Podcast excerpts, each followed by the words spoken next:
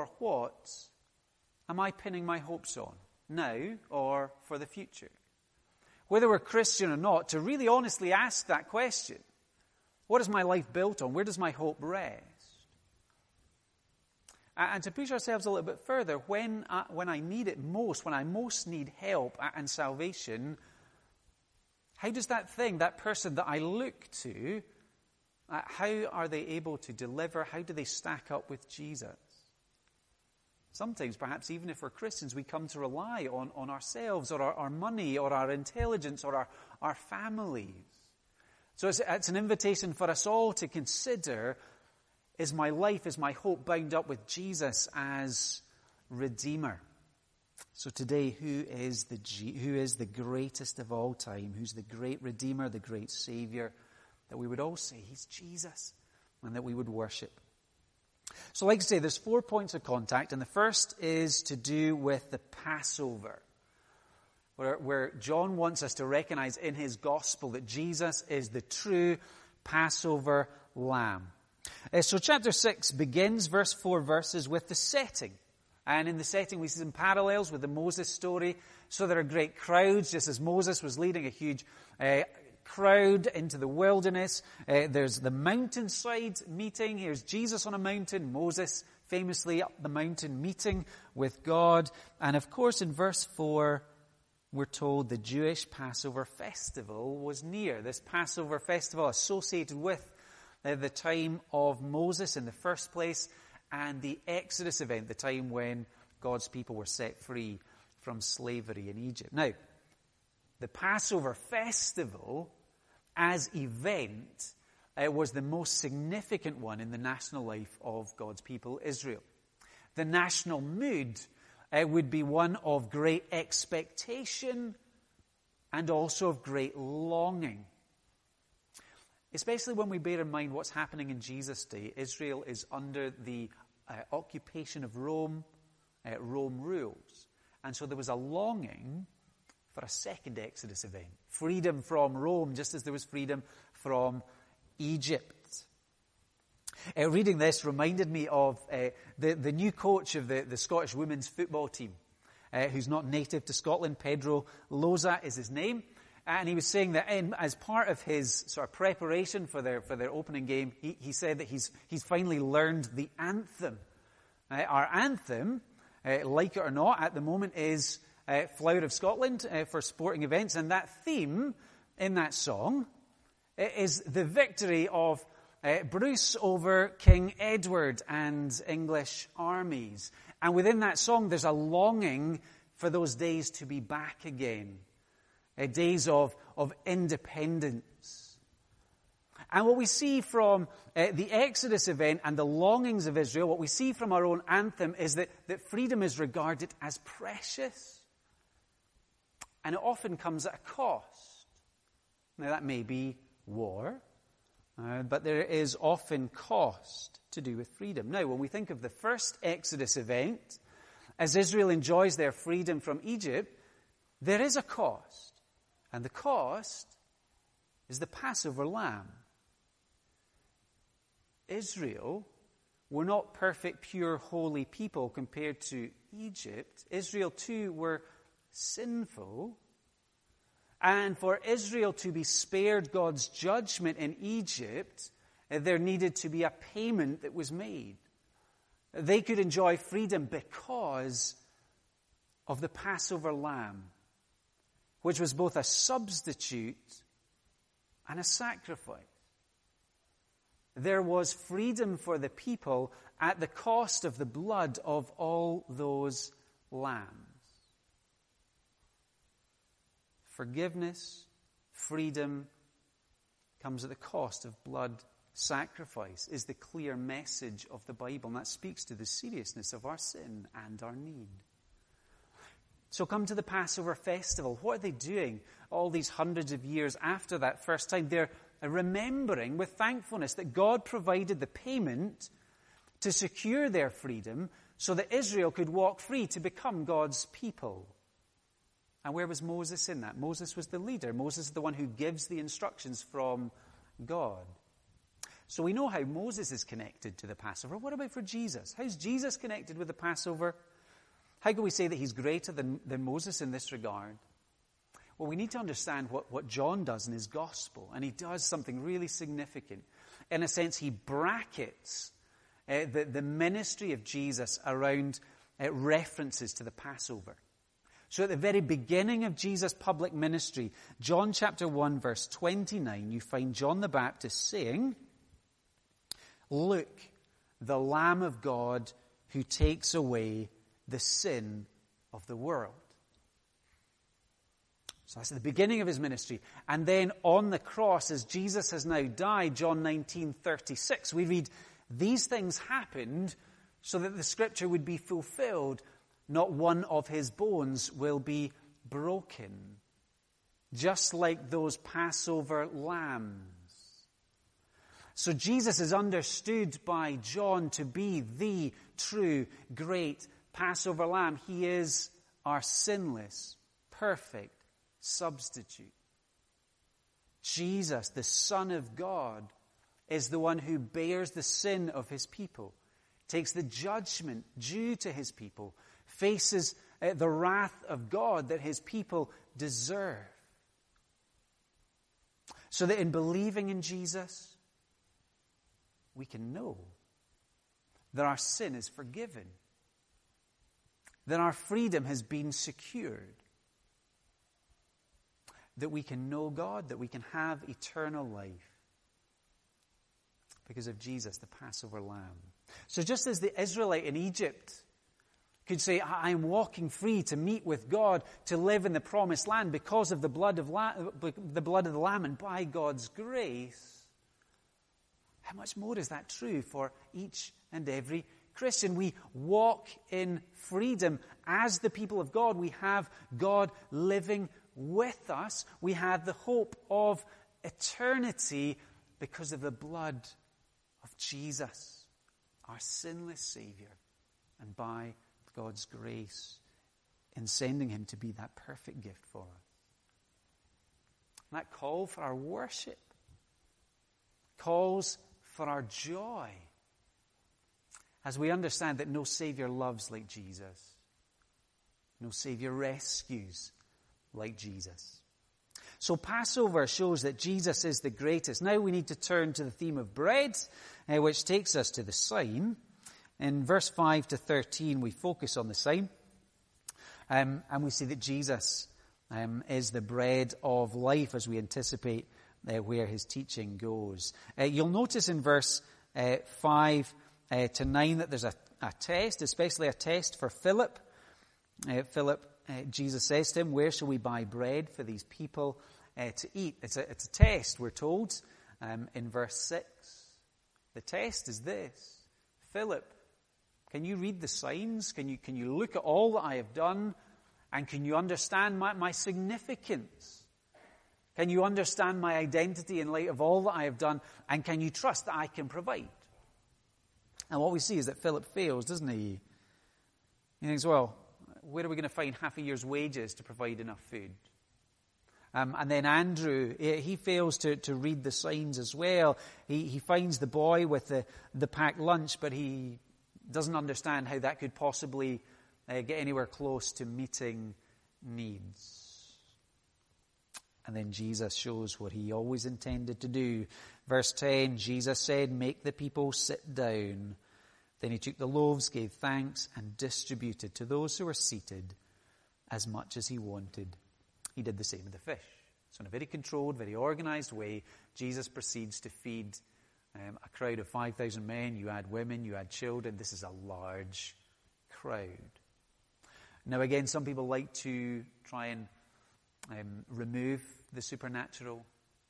Um, the suggestion that some would give is, well, well, here's one boy, and look at his willingness to, to share his packed lunch. And so all of a sudden, everybody else is digging out their packed lunches, and there's this great uh, bring and share uh, supper going on. That's not what we're invited to see.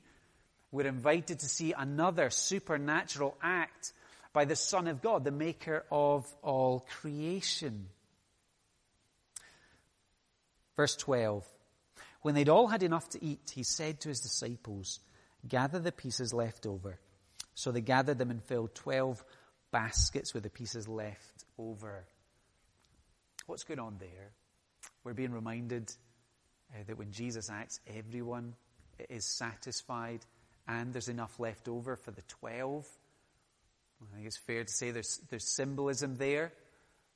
12 tribes of Israel, 12 disciples, representative of the church. Jesus is enough and more than enough for you and for me. Now, how does this uh, Jesus sign show that he's greater than Moses? How does this connect with what was going on in Moses' day? Well, if you know the story, uh, as the people are, are set free uh, from slavery, they find themselves after a while wandering in the wilderness and they have no food and they begin to grumble. And Moses prays and God uh, rains down bread from heaven, manna from heaven. Where's Moses in this? Moses is the leader of the people. But Jesus in verse 32 says this Very truly I tell you, it is not Moses who has given you the bread from heaven, but it's my Father who gives you the true bread uh, from heaven. So uh, there's a, a reminder uh, that Moses is not the, the miracle worker here, it's God's uh, provision.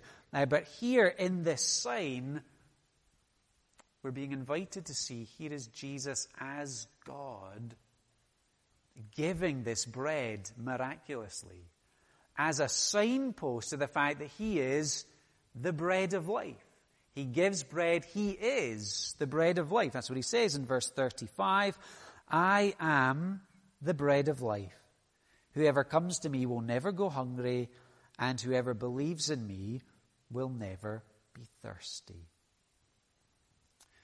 One lockdown trend that perhaps uh, some of us at least find ourselves involved in was the making of, of sourdough and sourdough bread. Um, and uh, for those of us who enjoy that, there's not much more satisfying than warm, freshly baked bread hot out of the oven.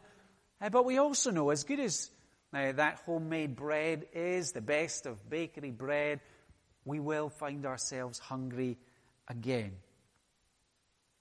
Is enjoying bread bad? No. Is enjoying uh, our, our families, our, our jobs, our money bad? Not at all. Jesus is not saying all those things are bad and, and I'm good. Uh, Jesus would have us to, to enjoy uh, food and, and friendship and family and finance and our work in the right context. That we would enjoy them as God's gift we would enjoy them in relationship with God rather than trying to make them our God. And there's such a significant difference there. Psalm 146. Don't trust in anything other than God, the Creator and Savior. Jesus, don't trust in bread, don't trust in anything other than me, the bread of life, to satisfy. This physical sign, the giving of bread, points to that spiritual, that deeper reality that Jesus and Jesus alone will satisfy our spiritual hunger. We have, as people, material needs. You know, we could go across every country, every continent, and discover uh, some shared material needs. But we could also go across every continent and discover those same deeper spiritual needs. As people, we need uh, to love and to be loved. Uh, we need to have that sense of security. Uh, we need to know that we have value and purpose. And we need to know, even when many don't recognize, that we, we need to know how to connect with the living God. It's maybe not things that we, we often think or, or reflect on those deeper needs that we have. Perhaps we find ourselves so busy with, with just dealing with the, the material stuff of life. But if you have sort of thought about your, your quest to find those deep needs, perhaps, uh, like me, you can recognize time that you have spent running down dead ends. Again, I was thinking about this uh, through the week, uh, thinking about as a teenager, I genuinely, I feel now that I genuinely thought that that if I had the right pair of trainers on my feet, and if I was listening to the right music and the right bands, that, that somehow that would gain me enough security and approval uh, that I could feel satisfied in life. And it seems uh, so foolish, but often we find ourselves running down blind alleys looking for deep satisfaction in small places and in the wrong places. And it can feel like chasing the wind. We'll be met with disappointment. Those, those things are not big enough to hold our hopes and our dreams. But Jesus, what do we discover about Jesus when we trust Him? To trust Him is to know God's eternal love. The perfect love of Father, Son, and Spirit overflowing to us is our reality. We know welcome and adoption from God, the perfect, holy Father. We understand that God approves of us when we are in Jesus. When He looks at us, He sees us as if we are as righteous as Jesus Himself. When we are trusting in Jesus, we're built into God's kingdom. Every day we live to serve and bring glory to our God and Savior. Jesus, and Jesus alone, will and does satisfy our deep hunger. So that's how the bread shows that Jesus is the greatest. What about uh, when it comes to the prophet? This is in verses 14 and 15. So Jesus has just done this sign. A crowd is satisfied. There's baskets left over. What happens next? Verse 14. After the people saw the sign Jesus performed, they began to say, Surely this is the prophet who's, who's to come into the world.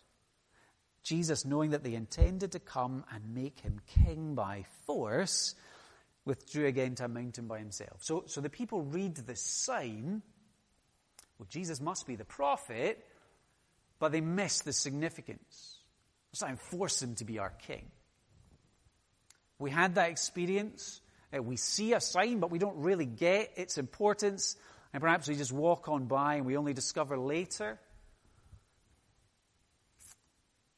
Made me think of trying to drive through Belgium uh, in the days before uh, Google Maps, uh, in coming in the early hours into this uh, fairly small Belgian town.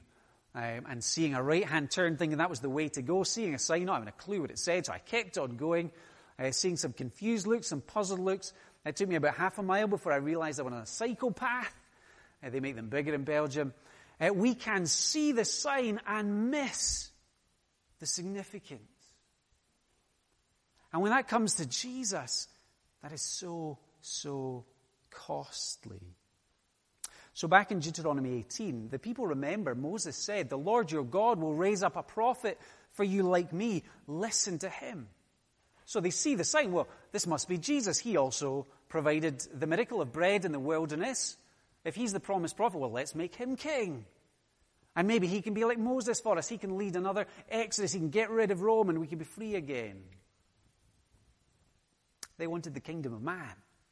But Jesus, Jesus came to bring the kingdom of God. So they miss his true identity. Yes, Jesus is the prophet, but he's not come to be some kind of freedom fighter. He has come to reveal God's will for salvation, which runs much deeper than anything purely political.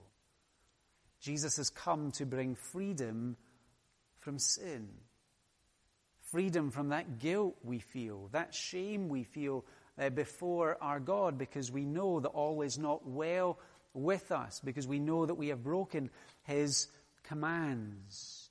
Jesus has come as prophet, uh, bringing God's word to us as the word of God. John chapter 1.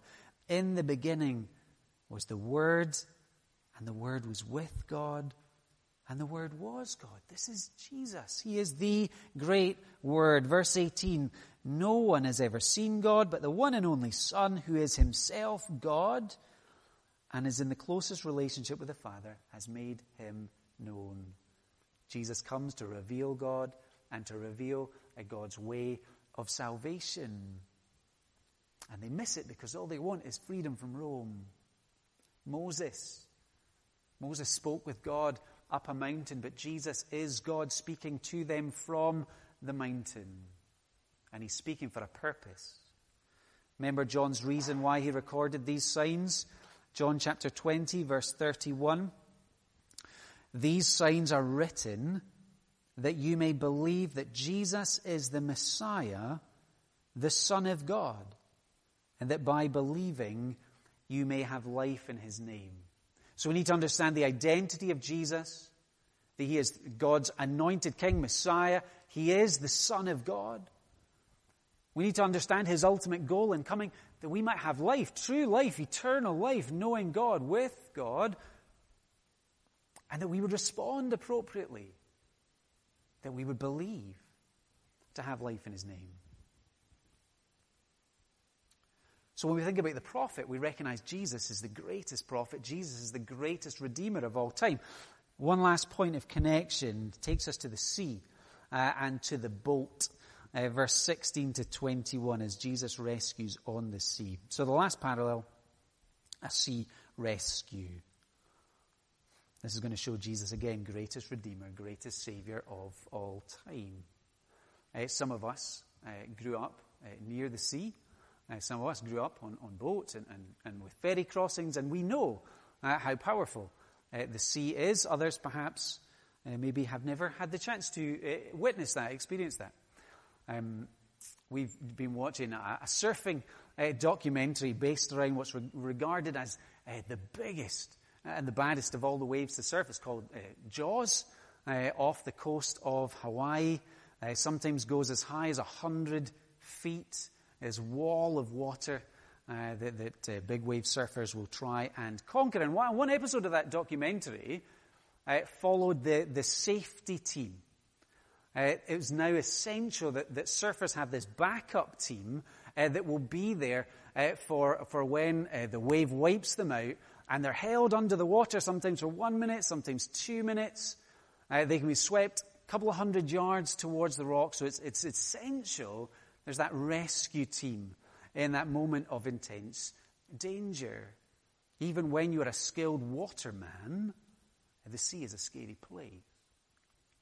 And that takes us to where our disciples are just now. Look at verse 17. Here they are, they're in a boat, and they set off across the lake. By now it was dark. So we are in nighttime. It is pitch dark, and when the sky turns black, it is pitch black. Storm picks up. A strong wind was blowing and the waters grew rough. We understand that they're far from shore. They'd rowed about three or four miles. No matter how experienced you are in the sea, this is not an experience you want to go through. This is a hard moment. But then there comes another miracle and then a surprise. Verse 19. When they rowed about three or four miles, they saw Jesus approaching the boat, walking on the water. And they were frightened. There's a surprise. Here's their friend, their Savior Jesus. He's, he's come to them uh, with the power of God, as the Son of God, walking on the water. Uh, they have this new awareness of the power of Jesus, and there's fear. We ask ourselves, why is there fear? We can read on in verse 20. Jesus said to them, It is I, don't be afraid, or it is I am, don't be afraid. Many commentators recognize here is Jesus using the Old Testament name of God. So what have we got here? We've got the fear that happens when sinful people are in the presence of their holy God. Like in Isaiah 6, the vision of, of the holy, holy, holy God in the temple, and Isaiah falls down and says, Woe is me, I'm undone. This is the typical reaction when, when a, a sinful person finds themselves in the presence of the holy God. They're seeing something new about Jesus, and it's bringing fear and awe and wonder. But then think about the mercy of Jesus. Jesus said, It is I, don't be afraid. Then they were willing to take him into the boat, and immediately the boat reached the shore where they were heading. Why does Jesus come near? He comes near to comfort, he comes near to be present, he comes near to rescue. In, in this little scene, there's a beautiful picture of, of the uniqueness of Christianity. Not God at a distance, but a God who draws near. Jesus, our Emmanuel, God with us. In Jesus, we have the holy God who meets his people in grace and love. Jesus, who comes so near as to live in the hearts of his people by his Spirit. Jesus, who comes to be present in the chaos, in the storms of our lives. Jesus, who draws near and invites us to trust him as the one who controls and the one who stills the storm. There is no Savior like Jesus, one who walks with us, who is always for his people. He is the one we worship, he is the one we need. This sign, as with all the other signs, is one that we need to see correctly and we need to respond to it correctly. As we close, we'll read together verse 27, where Jesus says to the crowd that don't get the significance, Do not work for food that spoils, but for food that endures to eternal life, which the Son of Man will give you. For on him God the Father has placed his seal of approval. We know, don't we, that life is short, that life is fragile, that life is uncertain. We know that to be true. This life is short. Eternity is infinitely long. Therefore, what does Jesus say to us? It is essential that we choose correctly what we live for. Don't settle for crumbs when Jesus offers a feast. Look beyond the gifts of this life to the giver of them all. Because who is Jesus? Jesus is God's approved agent. He comes revealing God, revealing God's heart, revealing God's salvation. We can trust Jesus to deliver. So we are all called to believe in Him as the great Savior that we need, that we would enjoy Him forever. Let's pray together. Lord,